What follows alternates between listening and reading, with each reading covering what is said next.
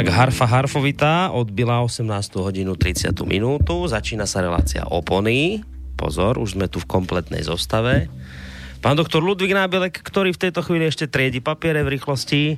Dobrého zdravia vám, prajem, pán doktor. Dobrý večer. Vieš, všetko dobré a Prednostá bansko psychiatrie k nám opäť po týždni zavítal, dobre urobil, zase sa o čom si porozprávame, ale dnes budeme musieť byť veľmi opatrní, lebo sme v moratóriovom období, pán doktor. Žiadna politika, žiadne Takže predsa sme si dobre zvolili tú tému toho minulého storočia, pokračovanie. Ja som to, ja som to minule myslel trošku možno ako žart, ale myslím, že to bude dobrá Áno, my pokračujeme v téme, ktorú sme Hej. vlastne minule rozobrali, lebo sme sa zakecali a prišli sme na to, že teda čo my, hlavne vy ste prišli na to, že ste nestihli povedať všetko, čo ste chceli a tak sme si povedali, no nič, naši drahí poslucháči, budete nás na túto tému musieť ešte počúvať opäť, lebo sme si dali pokračovanie, ktoré sme slúbili pred týždňom. Ja už len dodávam, že spolu s pánom doktorom vám nerušené počúvanie v tomto moratóriovom čase praje samozrejme z bansko bystrického štúdia aj Boris Koroni.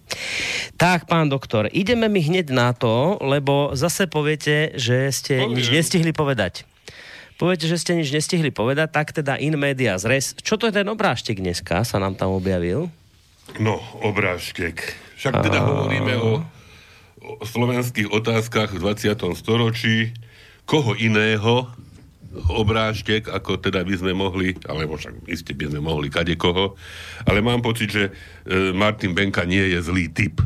Aj známy dokonca. Takže je to e, obraz od e, slovenského maliara, grafika, ilustrátora, Martina Benku, ktorý zase, aby to nebolo len tak, e, má, alebo mal by e, v tomto roku e, na jeseň v septembri výročie, myslím, 130, 130 rokov od svojho narodenia. 130 už? Ľudia, tak ten čas beží. Uh, tak Nie však Martin Benka, tak to, to boli to... ilustrácie nášho detstva vo v tak by som povedal, Tak by som povedal, Hej. že a viete čo, no vysmiete sa mi, ale by som povedal, že 50 rokov. No, tak Martin Benka sa že narodil 130. 21. septembra 1888 v Kostolišti umrel ako 82-ročný v roku 1971. Čiže e, ja som ho ešte živého, teda nejaký. Ste sa proste minuli. Tak. tak, chvíľami ste schodili spolu po tejto zemi. Takže, takže vybral som takýto, myslím, že typický, klasický, s tými hrebeňmi, s tými e, kostcami. E, mám pocit, že skutočne takú, takú idylickú, mm-hmm. aj keď, e, slovenskú krajinu. Tomu, že tá slovenská krajina a osudy neboli v tom 20. storočí len, a dokonca ani dosť málo, idylické. No a drobná otázka, Uh, aký kopec je? Aha.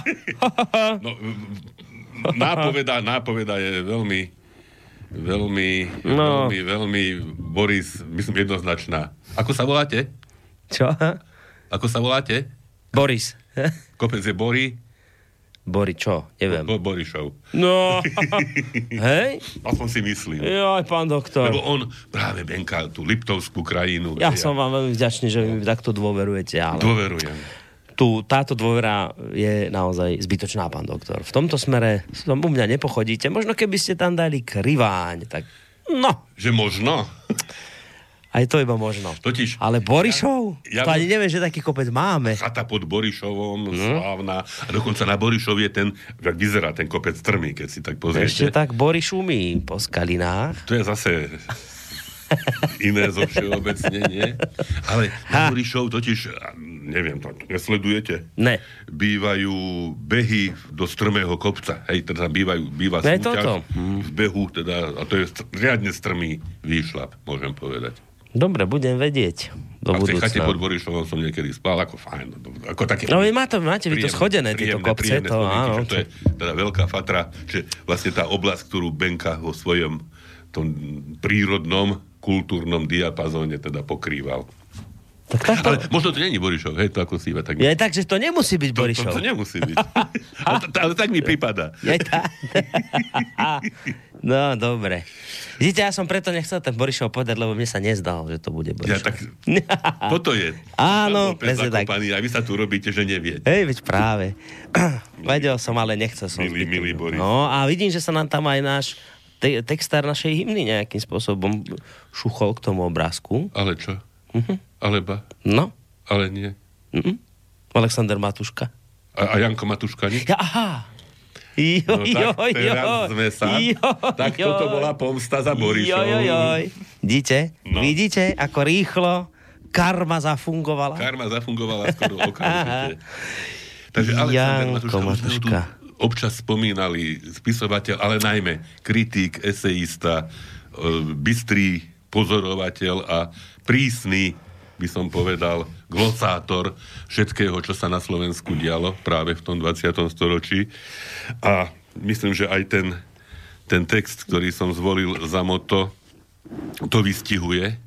Hej, že že vznikol niekedy po vojne. Toto je, to je mm, text, ktorý vystihuje situáciu možno niekedy v 40. alebo 50. rokoch uh-huh. minulého storočia. A však Slováci vždy alebo teda často nariekali nad tým, že ako sú všelijako ohrozovaní a ich reč a neviem e, všetko možné. A jeho, jeho otázka, a najmä odpoveď je, je veľmi briskná, že kto a čo ohrozuje našu Slovenčinu, objektívne nik a nič, len my sami, len naše nedbajstvo. A mám pocit, že to platí zase až doteraz a dokonca ešte v výraznejšej miere, keď si človek predstaví tie všelijaké hnusné novotvary a všelijaké zjednodušovania a e, zahraničné slova, hej, ktoré, ktoré sa vtierajú do No do tak niekto vraví, že to je prirodzená aj vývoj Ale jazyka, že to už tak máte, že no. neprirodzená, ale predsa len Že to... e, totiž to e, za tým, za tým nedbajstvom malo ešte pokračovanie. E, Matuška ďalej hovorí, že ohrozujeme ju dnes sami, väčšmi, než nám ju kto ohrozoval kedykoľvek v minulosti. Hej, čiže je to také varovanie a výstraha, ktorá asi patrí, že ľudia však chráňme si a vážme si tú, tú našu reč, tú našu Hmm. slovenčinu, ktorá a mám tu, dávno sme nemali básničku, No, veď, máte vy pravdu, dlho sa nič neobjavilo v tomto smere. Až som si chvíľami myslel, že, že sme ste s tým, zabudli. nie, že ste s tým úplne skoncovali nejak Ale tak básničkami. len človeka niekedy napadne, niekedy nenapadne a niekedy... Niekedy nemá poetickú náladu, potom ho to zase prepadne. A teraz ma prepadlo v tejto súvislosti. No už tak čujme, čo A ste toto je veľmi prichystali. krásna báseň, venovaná Slovenčine v češtine, ktorú e, napísal český básnik Adolf Hejduk. Mimochodom e, s ním korešpondoval môj už v minulosti spomenutý, a dneska sa k tomu ešte vrátime, bol som na tej oslave, e, prastarý otec Jan Vesel, ako e, v tých zase pamätných mm. rokoch pred e, alebo začiatkom minulého storočia. A toto je tak krásna báseň, tak, tak vyjadrujúca lásku a obdiv v Slovenčine, že myslím, že, e, že si ju musíme prečítať. Čiže Adolf Hejduk, Cymbal a husle z roku 1876. Mm. Jaj, tá reč slovenská, horský pramínek, vínem žíznivému prochorého lék. Útulná, jak věrné dítě k matce, se troudí, a jak krásná, když v spievankách z plné duše proudí. Ach, tá řeč slovenská, vil překrásný roj, slunečkem je protkán bieložasný kroj, stejnomierem vystupují z šišťalného toku na rtu plno sladkých žertů, plno perel v oku. Ach, tá řeč slovenská, umiernosť i lat, každé její slovo vúne plný sad, v přitlumeném povzdechnutí bož tajemných přání, ale dvoje nebe lásky v bočku v objímání. Máte Slovenčina plnou milou tvář, jak máť Kristova nad hlavienkou záč. Je prúsvitná, jak rosa v liliovém loži a tak hluboká a čistá, jako slovo Boží. Ach, tá Slovenčina, svatá řeč, to vím. Tá jazykem vieru není svietovým. Jestliže však v nebi andel spievem Bohu vdečí, nesmí on mu inak spívať, než slovenskou řečí. mimoriadne niečo. Pekné. A že, ešte keď si pomyslíte, že, že z českých kruhov že také. Z českých kruhov, hej, a niekto zišlo. si to takto uh, uvedomil, no? hej, tú, tú, tú krásu, tú ľúbeznúčnosť e, Slovenčiny. A potom ten kontrapunkt, že ako si ju my sami ohrozujeme a przníme, na čo upozornil Alexander Matuška dávno a mám pocit, že keby, keby teraz žil, tak by upozornil znovu a teda namiesto neho upozorňujeme my. No, keby ste tu mali sestru, ako sme už raz mali, pamätáte, v relácii. A tiež to bolo venované, mám pocit. Takému práve československému hej, hej, kadečomu, hej. tak by som sa spýtal jej, ona by zrejme vedela že ako to vlastne je s tou našou rečou vo vzťahu k Čechom, lebo e, však viete, že tu máme kopec relácií s českými hostiami a mne sa často stáva, a preto ma to napadlo, lebo v súvislosti s tou básničkou, kde teda ten Čech pekne opisuje našu reč, že keď e, sa s nimi ja rozprávam po slovensky, tak oni mňa furt napodobňujú tú slovenčinu. A teraz ja neviem, že či si oni z toho srandu robia, alebo sa im to tak páči. Vravím, robíme si skúšku pred reláciou. Počujete ma? Počuješ ma? On, počujem ťa. Hey, nie, ja, ja, tak... ja, som, ja som presvedčený, že si teda srandu nerobia, lebo však tie kontakty československé ešte za existencie spoločného štátu, aj odborné, aj všelijaké, teda boli veľmi bohaté a dokonca aj teraz sú, hej, možno, možno, možno nie až tak časté, ale iste, alebo možno e, o to kvalitnejšie a nikdy, nikdy som sa nestretol s, to, s tým, ako taká, taká lacná zábava býva, hej, že napodobňovať maďarčinu, mm. alebo neviem, eh. ciganštinu, eh. alebo polštinu niekde, hej, alebo tak. Nikdy teda som sa nestretol s tým, že by Čech nejak zlomyselne, alebo teda nejako eh. znevažujúco napodobňoval. A ja to ani nemyslím nejak zlom, ja, ja len, že čím to hej. tak ako srandovne znie, či skôr je to také pre nich pekné, také iné, že... Nie, ja týmto, s týmto teda ako, ako Hejduk skutočne v tej básni to tak nejak hutne vyjadril, ale s tým názorom som sa ja veľa mm. stretol, že tá Slovenčina je krásna, ľubozvučná, je, že, že je darom mať možnosť bol, ju počúvať. Som hej. bol teraz v Prahe posledne, sme si sa do takého baru a tá nás jedna taká mladá obsluhovala, však aj túto s kolegom Petrom a dnes sme sa začali s ňou nejak dali do reči a ona, že ale ja neviem, vy Slováci máte takú divnú reč, povedal, že divnú vraj máme, no. Tak, aspoň sa bolo o čom baviť s ňou, no. A ako to potom dopadlo? Víš, skonštatovala, že divná, ale napokon prišla na to, že sme milí chlapci. Takže... Tak to, to som myslel, no. že, že nebolo to na, nie, nie, nie. na nejakú... O, bolo jej ľúto, že nie sme Česi, no. Podľa mňa. A kdyby ste ešte byli Češi, tak? A bola na plešatých, takže Peter Kršiak bol celý bez seba. Uh-huh. Tak bol potešený. Ale nakoniec sme sa už museli potom stiahovať stade, to sme boli len dočasne tam, takže len tak, no.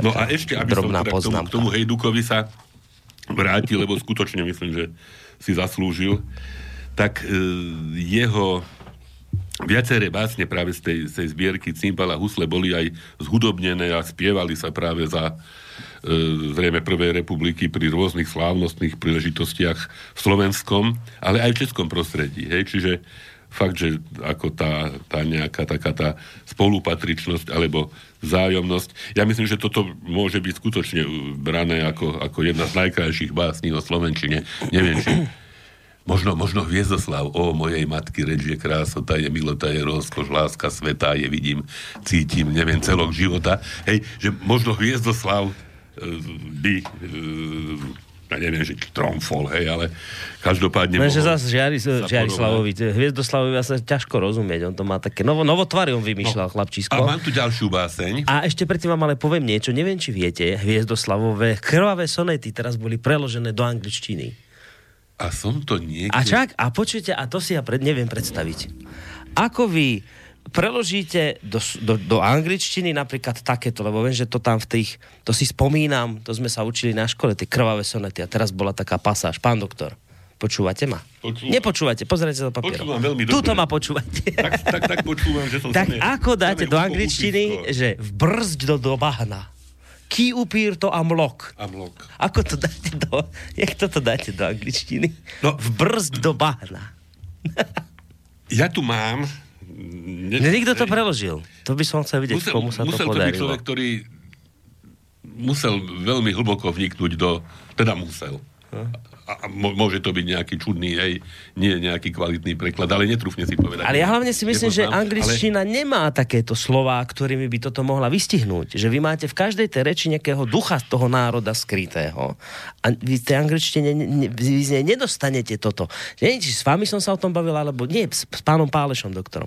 On vraví, ja sa vždy teším, keď mám prednášku napríklad v ruštine, lebo ja ju nikdy neviem tak dať v angličtine alebo v nemčine. On prednáša aj po anglicky, aj po nemecky a vraví, ja to neviem povedať v tak... Nie, že by som tie slova neovládal, ale oni na to nemajú také výrazy, ktorými by som to ja tak vedel opísať, ako povedzme v tej ruštine. Čiže vy, ten, ja, ten jazyk vám v tom bráni to tak povedať. Áno, verím, verím, že teda sú jazyky a, no, a dokonca tam mierim teraz, Mám tu ešte na ilustráciu toho, čo sme hovorili a možno teda aj budeme hovoriť čak tomu, k tomu Slovensku toho 20. storočia. Však Viedoslav bol potom aj, myslím, aj členom parlamentu Československého za prvej republiky.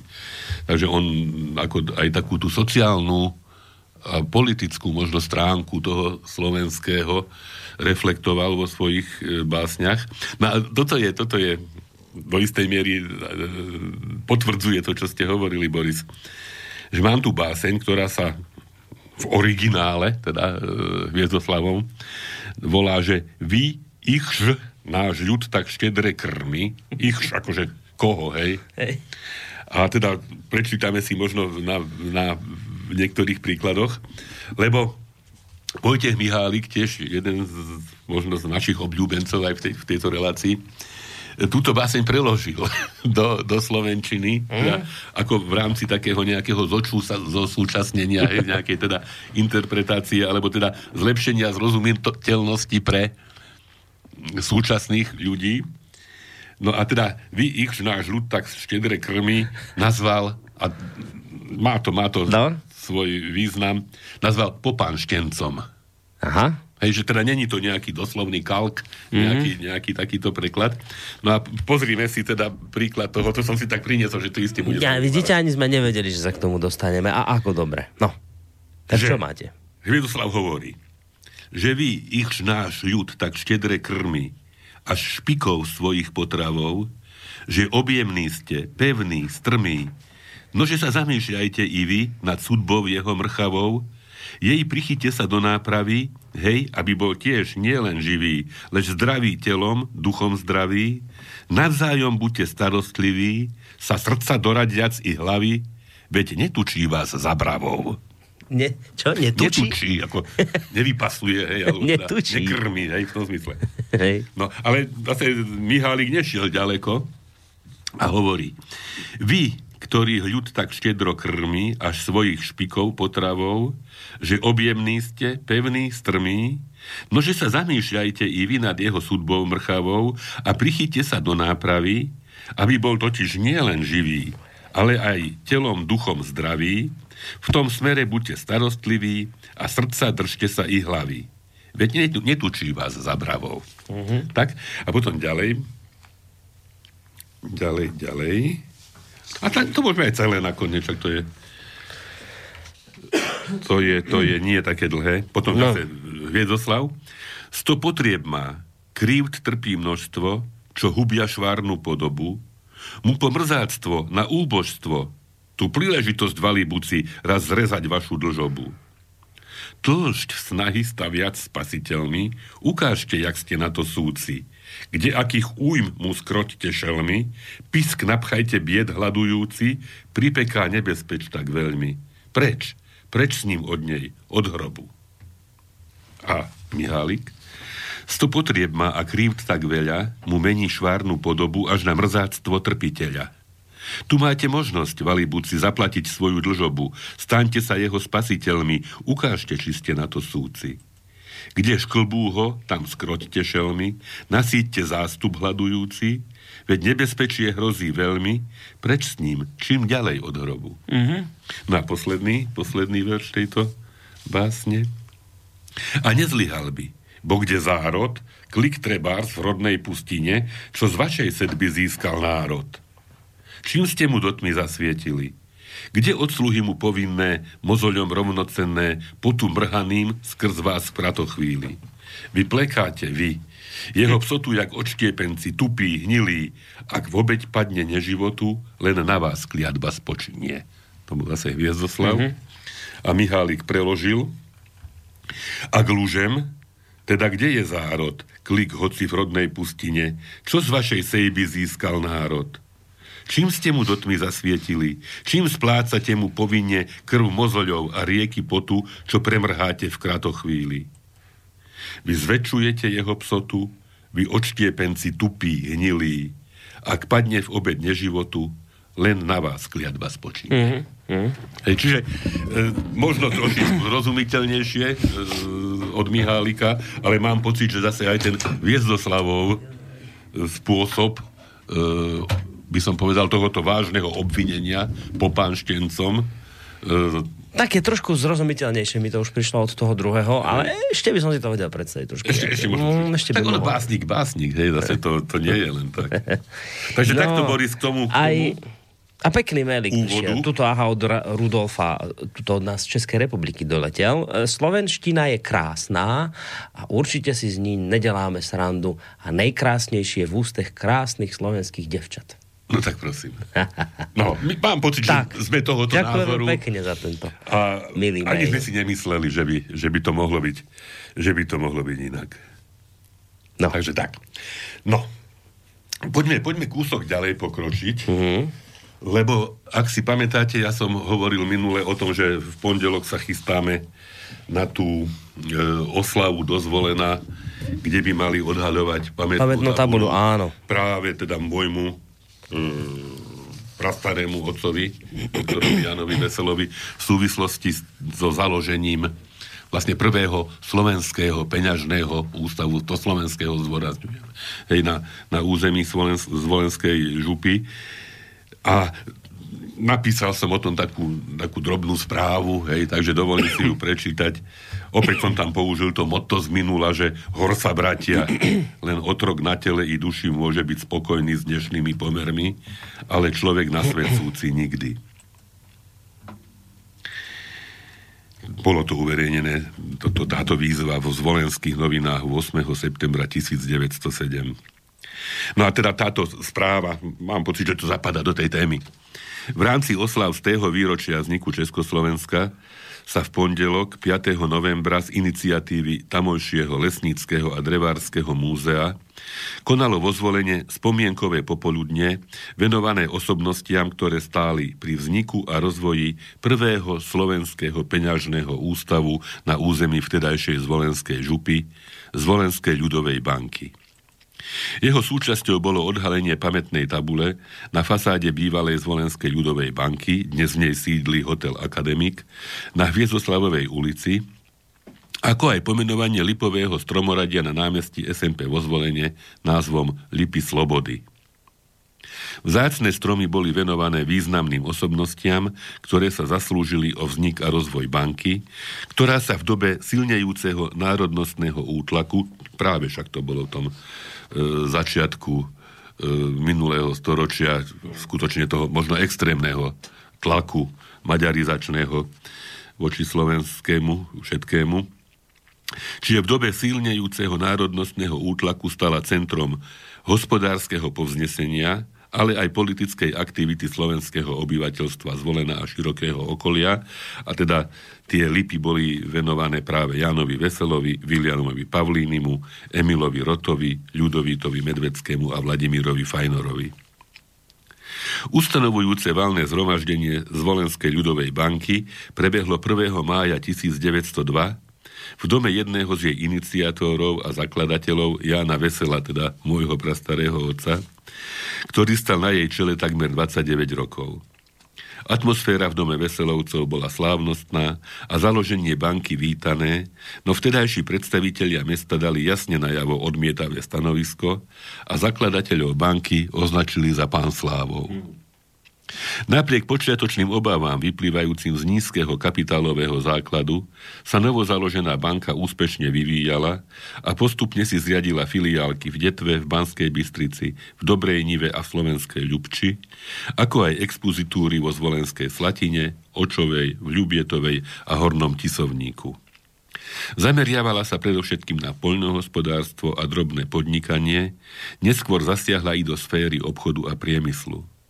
V januári 1120, 1921 dostala nový názov Národná banka a jej sídlom sa stala Banská Bystrica. Mm-hmm. Výrok Jána Cablka v publikácii Služba národu, že, citujem, slovenské peňažné ústavy a ich vedúci funkcionári boli faktormi zveľaďujúcimi nielen národné hospodárstvo slovenské a napomáhajúcimi blahobyt slovenského ľudu, ale boli aj eminentnými faktormi slovenského národného politického vývinu, koniec citátu, v plnej miere vystihuje osobnosť a zástoje Jána Vesela. Narodil sa 21. septembra 1862 v Radvani. Krstiacím kňazom bol Andrej Braxatoris, miestny farár. Aké symbolické. Na dvore Radvanskej fary dodnes stojí mohutná lipa, pod ktorou básnik Andrej Sládkovič vlastným menom Braxatoris písal svoje poémy. Autor Maríny a Detvana teda krstil chlapca menom Ján Vesel. Hm. Už ako mladý študent na gymnáziu v Banskej Bystrici sa zapojil do dramatického zápasu slovenskej inteligencie o zachovanie slovenskej identity. Tam zažil prvé príkoria, neskôr ho pre národoveckú neústupnosť vylúčili z Líce a v Bratislave. Ako sám uvádzal v spomienke na rozhovor s tedajšími autoritami o svojej budúcnosti, Sypali sa mi na hlavu výčitky, že aj vo Viedni som bol predsedom panslavského študentského spolku Tatran ale budú naklonení vyhovieť mojej žiadosti, keď podpíšem revers, že v budúcnosti budem dobrým vlastencom, samozrejme maďarským, čo som rozhodne odmietol. Mm-hmm. Počas právnického štúdia pracoval 3 roky ako pomocník advokáta Hanzlíka v Banskej Bystrici. Po ukončení fakulty ho zamestnal vo zvolenie doktor Samuel Medvecký, brat spisovateľky Terezie Vansovej. 5 rokov bol koncipientom, do leta 1896, kým si nezaložil vlastnú advokátsku kanceláriu. v úzkom kruhu národne orientovaných zvolenčanov patril medzi vedúcich aktivistov a organizátorov. Popri činnosti v bankovníctve sa venoval, alebo bol tiež iniciátorom založenia a aj aktívnym prispievateľom spoločensko-politického časopisu Zvolenské noviny. Z toho bol ten citát. Osvetová práca medzi ľudom a úsilie o národné a hospodárske pozdvihnutie následne vyústili do zorganizovania vlastenecky cítiacich občanov zo Zvolena a okolia do okresného klubu Slovenskej národnej strany. V národnom duchu písané články vyvolali pobúrenie a nenávisť maďarsky cítiacich župných a mestských pánov. Počiatočné dni Prvej svetovej vojny ešte zradikalizovali nacionalistické vášne mnohých Maďarov. 1. augusta 1914 doktor Vesel počas návštevy Banskej Bystrice len len, že unikol linčovaniu rozvášneným davom, kričiacim, že je to pán Slav, zabiť ho treba. Hm. Udalosť je zachytená aj beletristicky, okrem iného v knihe Jergu Žlapín od Ľuda Ondrejova. No ale čo? Áno, tam sa o tom píše. Áno. Že šklbali pána a kričali, že je pán Sláva. To, to, to, to, to bol prastarý otec váš. To bol prastarý otec. Teda. To sú aké veci. Na druhej strane Existencia slovenskej politickej platformy, slovenských novín a slovenskej banky znamenala, že slovenskí vlastenci vo zvolenie boli na konci vojny v roku 1918 na vznik Československa nie len organizačne, ale aj hospodársky pripravení.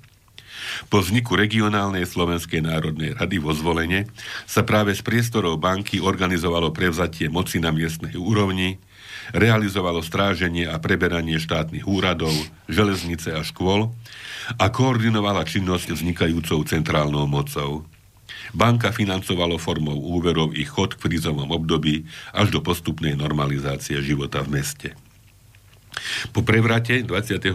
oktobra 1918 sa doktor Jan Vesel stal právnym zástupcom mesta Zvolen a pravotárom 13. župy. Netúžil po závratnej kariére ani vysokých funkciách. Spolu s manželkou Cornélio vychoval 11 detí, 4 synov a 7 dcer. V roku 1922 sa rodina presťahovala do Banskej Bystrice, kde bol doktor Vesel ustanovený za verejného notára. Zomrel 22. marca 1931 v Banskej Bystrici.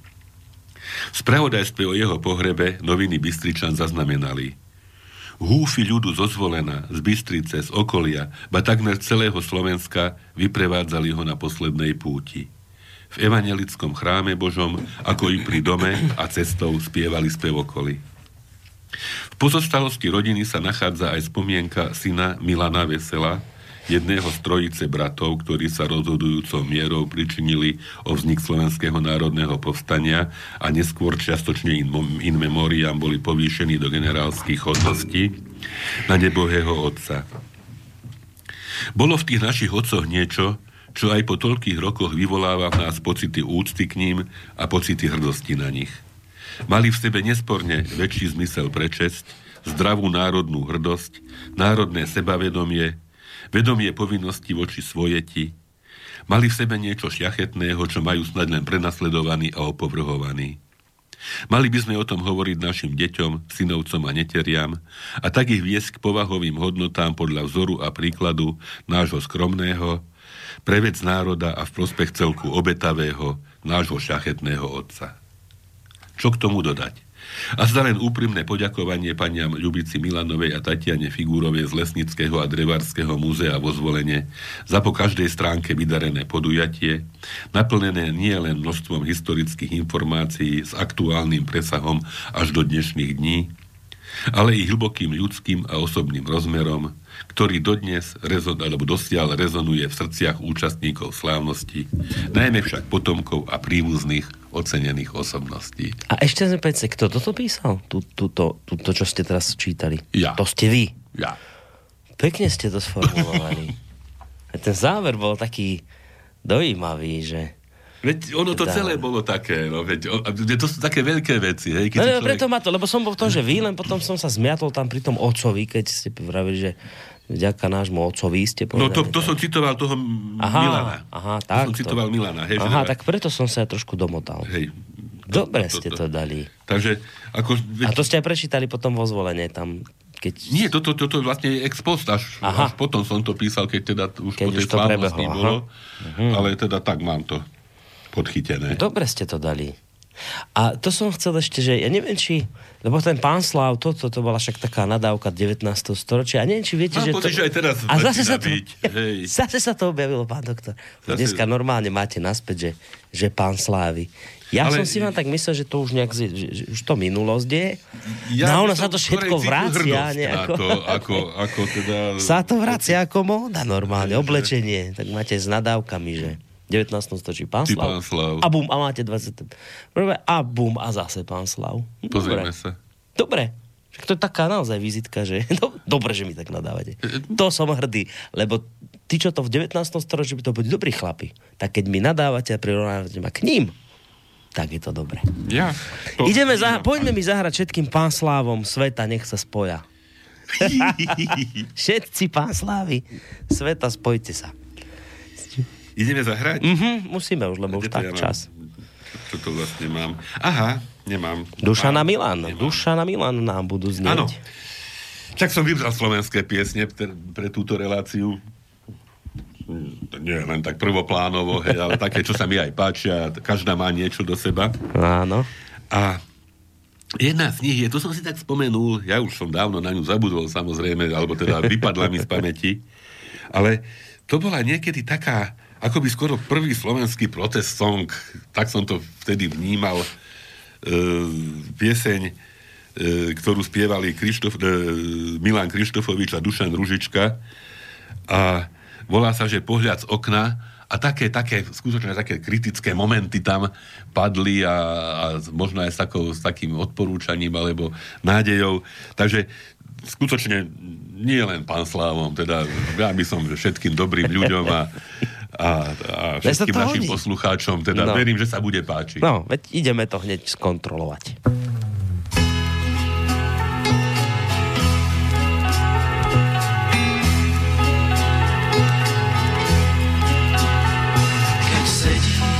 Večer v okne a hľadím na svet, na svet rozbúrený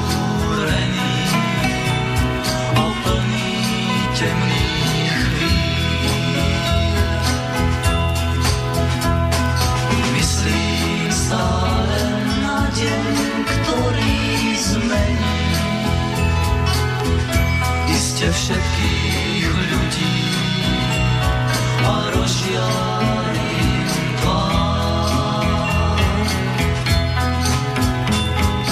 Večer, čo večer, keď z okna hľadím na svet, hľadám ľudí dobrých, šťastných a spokojných.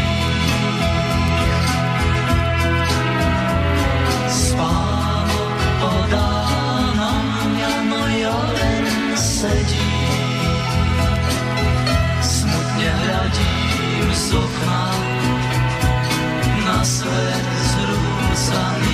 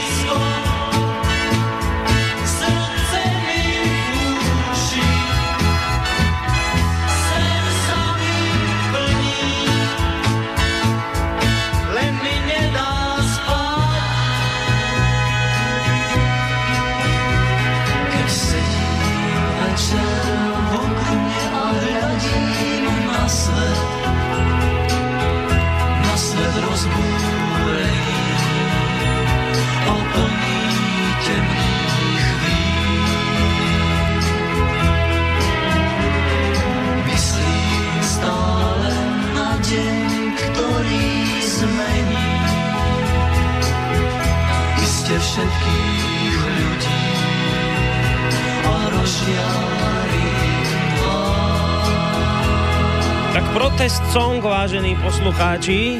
Prvý protest song na Slovensku. Tak to znel. protest.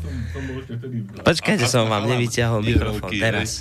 Takže, Som netrafil šablu, druhú som tam dala. Vy ste rozprávali, tak, tak, nebolo si vás to, tak si to ja pamätám, že tak sme to vnímali, hej, že ako, ako krásne a teda upozorňujú, hej, že, že, že, nie všetko je ideálne. No, pán doktor, do Talianska ideme v tejto chvíli. Talianska. Do Talianska, lebo sa nám pacient Ondrej Bolzano Itália ozval. Ale no prosím. Neuveriteľné, že v Taliansku nás tejto chvíli... Bolzano Dolomity. Nás počúvajú v Taliansku poslucháči, to je prekrásne. Je to taká skôr taká technická od, od vec, on to sám vlastne tiež aj píše. No, však čo budem rozprávať, prečítam. Dobrý večer, ďakujem opäť za pútavú reláciu, pozdravujem do štúdia pána doktora Nábielka. Ja viem, že moja otázka patrí do bilančnej relácie, ale týka sa tejto. My, pacienti Slobodného vysielača, sme e, rozpačmaní a dobre, že nezabudol na také pekné slova Áno, áno. tam v tom Taliansku v ďalekom, tak sme rozpačmaní a nestačí nám chabá hodinka. A preto sa chcem pána doktora spýtať, či pri hromade svojich povinností by si nenašiel 30 minút naviac na túto skvelú reláciu. Kľudne, kľudne by sme zvládli aj dve hodiny. Um, ono z tej hodinky relácie pri troch pesničkách ostáva nejakých slabých 40 minút. Pri 1,5 hodine relácie by ostalo viac času na rozhovor. Pekný večer, veľa zdravia, ešte mnoho skvelých opôn. Pacient Ondrej Bolzano, Itália. No tak ako to je, to je úžasné. Itália, Itália, no. To je tako, no, Pán doktor vyzerá jemne dojate. ja som jemne dojatý, lebo však človek má niekedy, ako sme to hovorili, pochybnosti, hej, že či teda vôbec to niekoho zaujíma, o čom my tu e, hovoríme a tak. Takže, takže ďakujem pekne. Áno, záleží tuto od No, šéfa. však čo? Záleží, záleží od šéfa, ale ja si myslím, aj z hľadiska toho, že z tých mojich rodinných zatiaľ e, obmedzení, že predsa len ja tak odbieham od tej mojej mamy, ktorú musím, ak sa mi podarí, predtým včas uložiť a tak potom človek trošku trpne.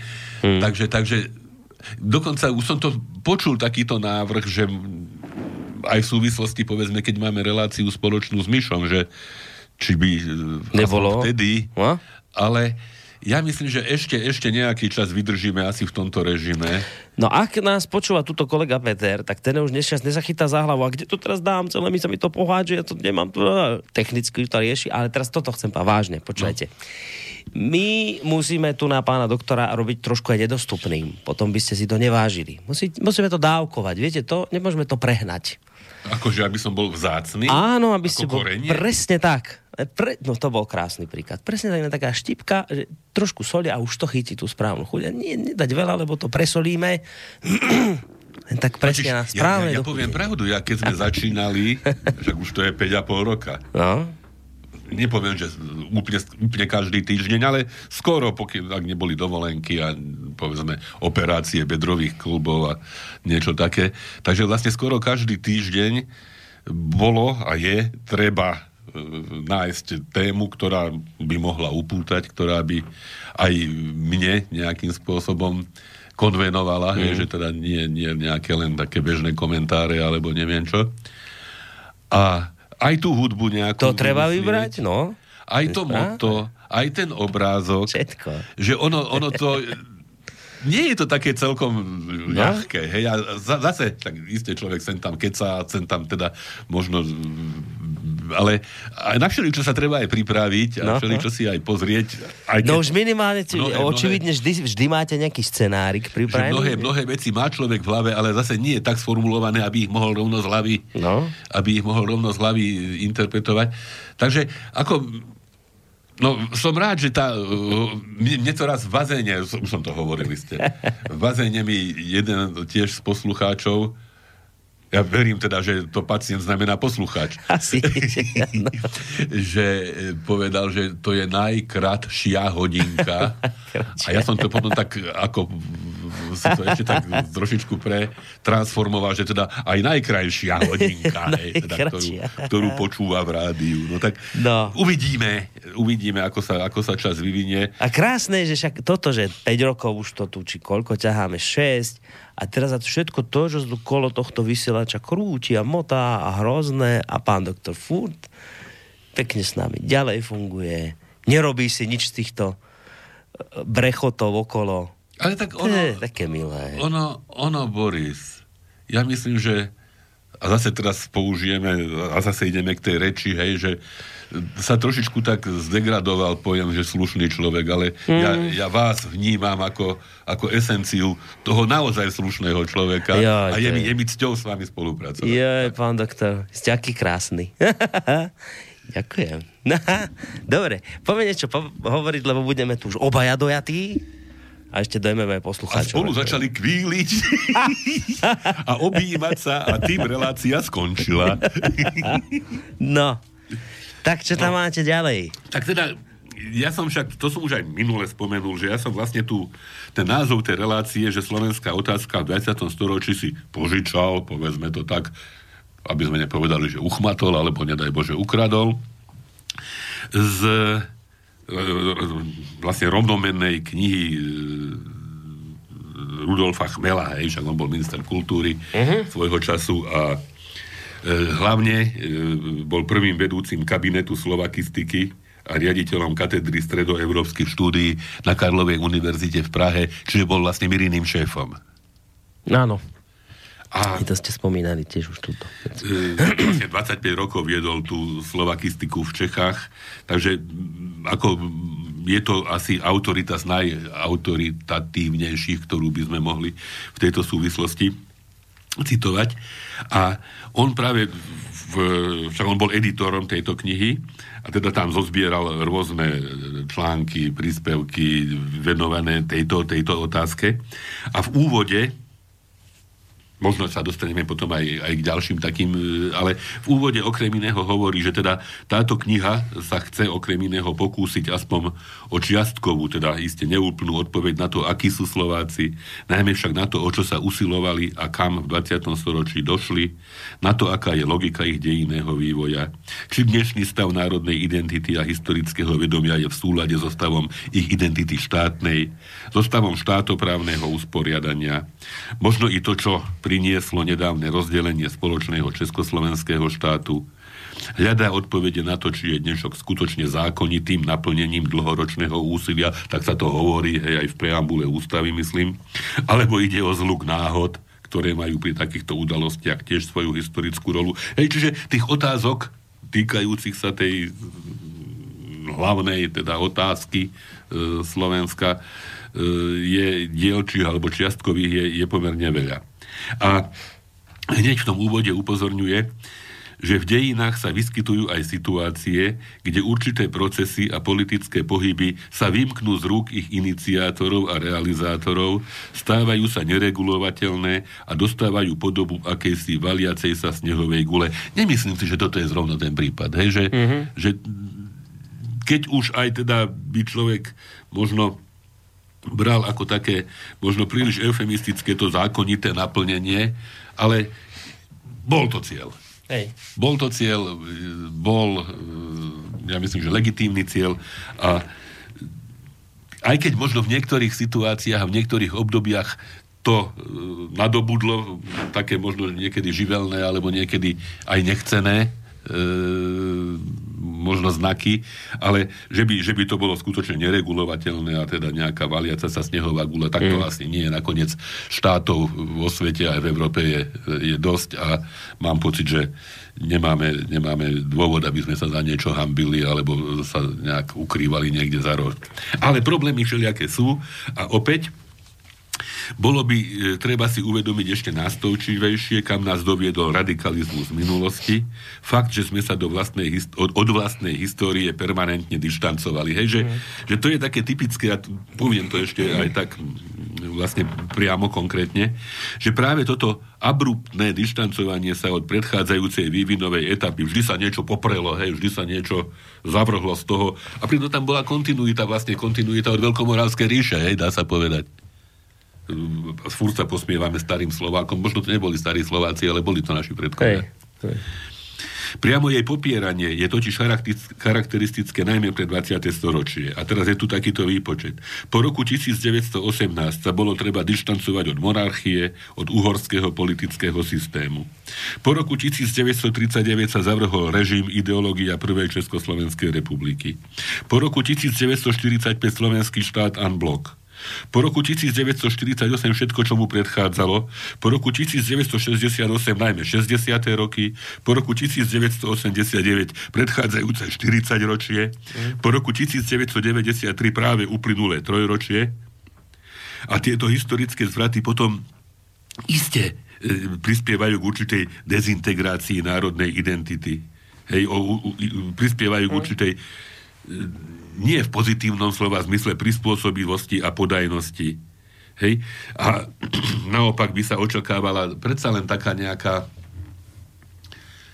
e, zachovanie tej, tej línie, tej kontinuity, hej? že vlastne nech sa či vlastnou vinou, alebo e, skôr v dôsledku aj udalosti, ktoré mm. sme nedokázali ako národ ovplyvniť, ale nech sa teda to všeličo dialo akokoľvek, ale predsa len ten národ prechádzal a viac menej, myslím, že s odsťou svojim, svojim e, či už národným aj politickým vývojom. Takže kým v politike možno takúto diskontinuitu ako tak pochopiť, v historiografickej, politologickej, intelektuálnej reflexii, ak je skutočnou reflexiou, je to pri najmenšom problematické. Hmm. Toto hovorí pán Chmel a myslím, že si treba hej, súhlasiť. Hej, hej, hej, hej. Ale my máme tu dnes presne tú teo, tendenciu e, e, rúcať pamätníky, tie, ktoré sa nám už dnes teda nehodia, tak chodí tu banda bláznov, ktorá to celé strháva. Nie prídete do Francúzska, tak tam majú Napoleona a tiež teda by sa to dalo povedať, Hitlerovi hrozné ako Hitler, hej. bod, hej. A napriek tomu, pozrite, tam stojí, tam ho majú a nič. No tak my, my rúcame, lebo my sa vždy Takže- otočíme podľa toho, ako aktuálne je Ako, vhodné. ako by to bol taký znak takého nedostatočného sebavedomia, Mm. hej, lebo keď, dobre, však človek v dobrom aj v zlom, hej, by mal e, prijímať to, čo mu predchádzalo. Hej, a, a iste sa dá sa s tým vysporiadať, ale, ale zavrhnúť, hej, ako, ako, píše, ako píše pán Chmel, teda e, dištancovať sa, zmiznúť, vymazať, hej, ako keď sa z fotografie vymaže hlava, tak to skutočne asi nie je, nie je tým správnym, správnym postojom alebo správnym riešením. No, ideme my si zahrať pesničku číslo 2, lebo už zase sa blížime do finále. Boris, Mám ja, ešte to, ja tomu dve. to neverím. Dve ešte máme. Ja, ja sa od tohoto dištancujem. Vyzeráte, že ste neveriaci, pán Ja toto popieram. Tak vy ste skeptik od vás, ani nič nikto nečaká. No. No čo máme, dvojku? No, ja myslím, že toto poteší mnohých e, nie len spoluobčanov zo západného Slovenska, z oblasti Trnavy, Ružindola a najmä Budmeríc. Karol Duchoň, dievča z Budmeríc. Má úsmev čarovný, má v očiach teplý lúč, iba s ňou vnímam čarodní, veď má k môjmu srdcu kľúč. Je to dievča z Budmeríc, mladá dáma, čo má štýl, čierny záboj myhalníc. Predo mnou dve hviezdy skryl. Krásne dievča z Budmeríc, ožíva, keď som s ňou sám. Hladká ma teplom svojich líc, je byť nežná ako laň.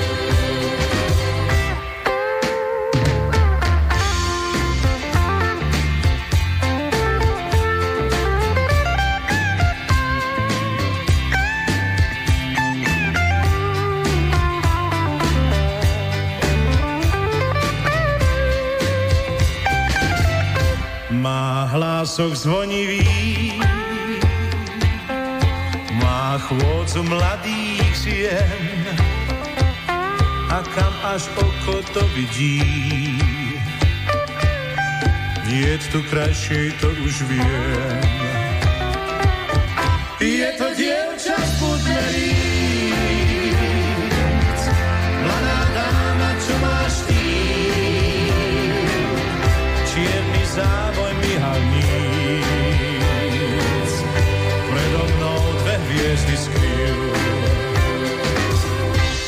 Krásne dievča z Budmeríc,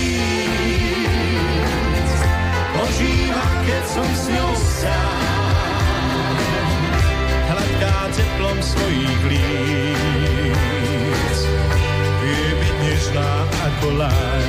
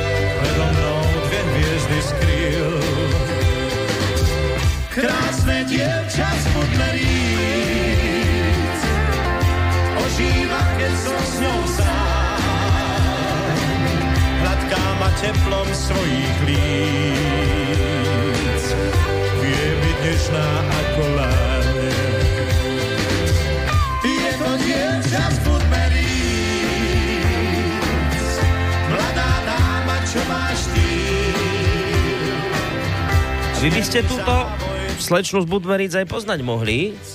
No ona, ona je konkrétna. A? Ona má meno. Hej, Hej, ako teraz, ne, nespomeniem si presne ako, myslím, že Zuzana sa. Zuzanka. A A, tam pri vás pri Trnave nedaleko? no, my sme, ja veľmi rád chodím cez Budmerice a vždy si teda zanúotím samozrejme túto pieseň. V Budmericiach mimochodom, neviem, či viete, tam je, alebo bol, mám ho, už neviem, či ho ukradli už, alebo nejakým spôsobom sprivatizovali. Tam bol e, domov slovenských spisovateľov v takom jednom krásnom zámku. Mám pocit, že, že Gustav Murín o tom veľmi písal, mm. ako proti tomu samozrejme, aby sa toto udialo. Neviem, ako to teraz skutočne neviem, ako to dopadlo, či, či teda spisovatelia Neviem, toto- utreli hubu z hľadiska Budmeric, alebo, alebo hm. nie. A viem, že to je známe, ten budmerický kaštielik. Hej, tam hej, to hej. bolo v tom? Áno, ja som tam dokonca niekedy bol, lebo mm, tam mal nejaký tvorivý pobyt práve Vojtech Mihálik, ktorý nám bol nejakým vzdialeným príbuzným. Takže sme tam boli niekedy, na, som sa dostal do toho zámku, ako dieťa, nie, nie ako dospelý. No, pán doktor Bolzáno, Taliansko malo pravdu. Bolzano, práve som to chcel tiež, že Bolzáno malo konfrontácii s zlým Borisom skutočne teda sa budeme utiekať do Bolzána. Končíme, pán A doktor. tak končíme naozaj? Mhm, vážne, úplne naozaj. Tak môžete ohlásiť poslednú pesničku. Akurát. Tak. No, tak ja... Vravíte pokračovanie číslo 3? Neviem, tak možno. Uvidíme. No, Veď uvidíme, čo sa ešte Aj čo, vysr... aj čo, aj čo vysrstí dovtedy. Hej. No. no, minule, ak si pamätáte, sme pustili okrem iného aj rusínsku pieseň, Mhm. keďže sme si tak hovorili trošku aj v súvislosti s bývalou Československou republikou, že teda aj Rusíni, bratia, boli jej súčasťou. A teraz by som teda nerád zabudol aj na ďalšiu menšinu štátotvornú, teda Mhm. každopádne teda našich spoluobčanov a teda rómskych však takisto sú a takisto e, istým spôsobom dokresľujú e, charakter našej krajiny a teda tiež by bolo veľmi dôležité, aby sa im darilo. Hm? A už sme hovorili v súvislosti s Kusturicom, sme hovorili o cigánskom ohni, aj Ne. čo popúšťali, ale teraz som vybral uh, mne blízku pieseň, mne blízkej speváčky Evy Sepešiovej, Cigánsky žial, totiž čím ešte blízku, nie len tým obsahom, hej, a pekným a všetkým interpretáciou, ale ja keď som bol na e, vojenskej katedre, to sme chodievali e, ešte ako teda e, študenti toho času sme mali vojenskú prípravu a e, ten vlastne rok vojny sme si odkrútili počas štúdia a potom bolo také nejaké sústredenie mesačné alebo niekoľko týždňové, tak sme boli na tureckom vrchu a vtedy ako veľmi progresívne sa do rozcvičiek zavádzali e, moderné prvky, teda napríklad hudba, mm-hmm. e, nie nejaká taká e, pochodová, ale taká povedzme populárna. Populárna, Čiže ja si no. pamätám, že sme e, cvičili na hviezdy predsa plánu a vtedy sme nejaké teda rôzne úkony telesné e, vykonávali, takže to, na toto nikdy nezabudnem a teda aj v tejto súvislosti som vybral pieseň Evy Sepešiovej Cigánsky žiaľ a to je zrejme koniec. No, očividne. Ešte sme to zatiaľ nenatiahli. Ešte sa držíme podľa doterajších pravidel, takže sa musíme Takže, rozlučiť, takže, pán sa, doktor. takže sa ďakujeme lúčime pekne. so všetkými. Ale teda, máte nás tu týždeň podľa všetkého opäť. Ak sa teda niečo nepredvídané no. neprihodí. Dovidenia. Malo, do ne, nemalo by sa. Majte sa pekne do počutia.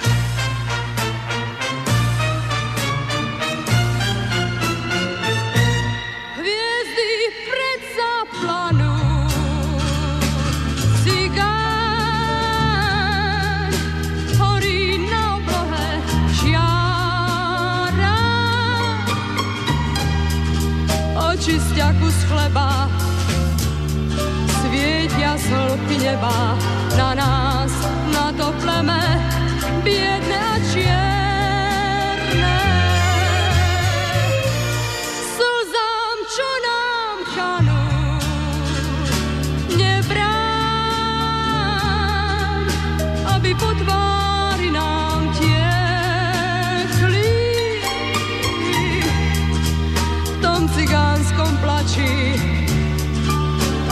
aj to stačí, že nám slzy tečú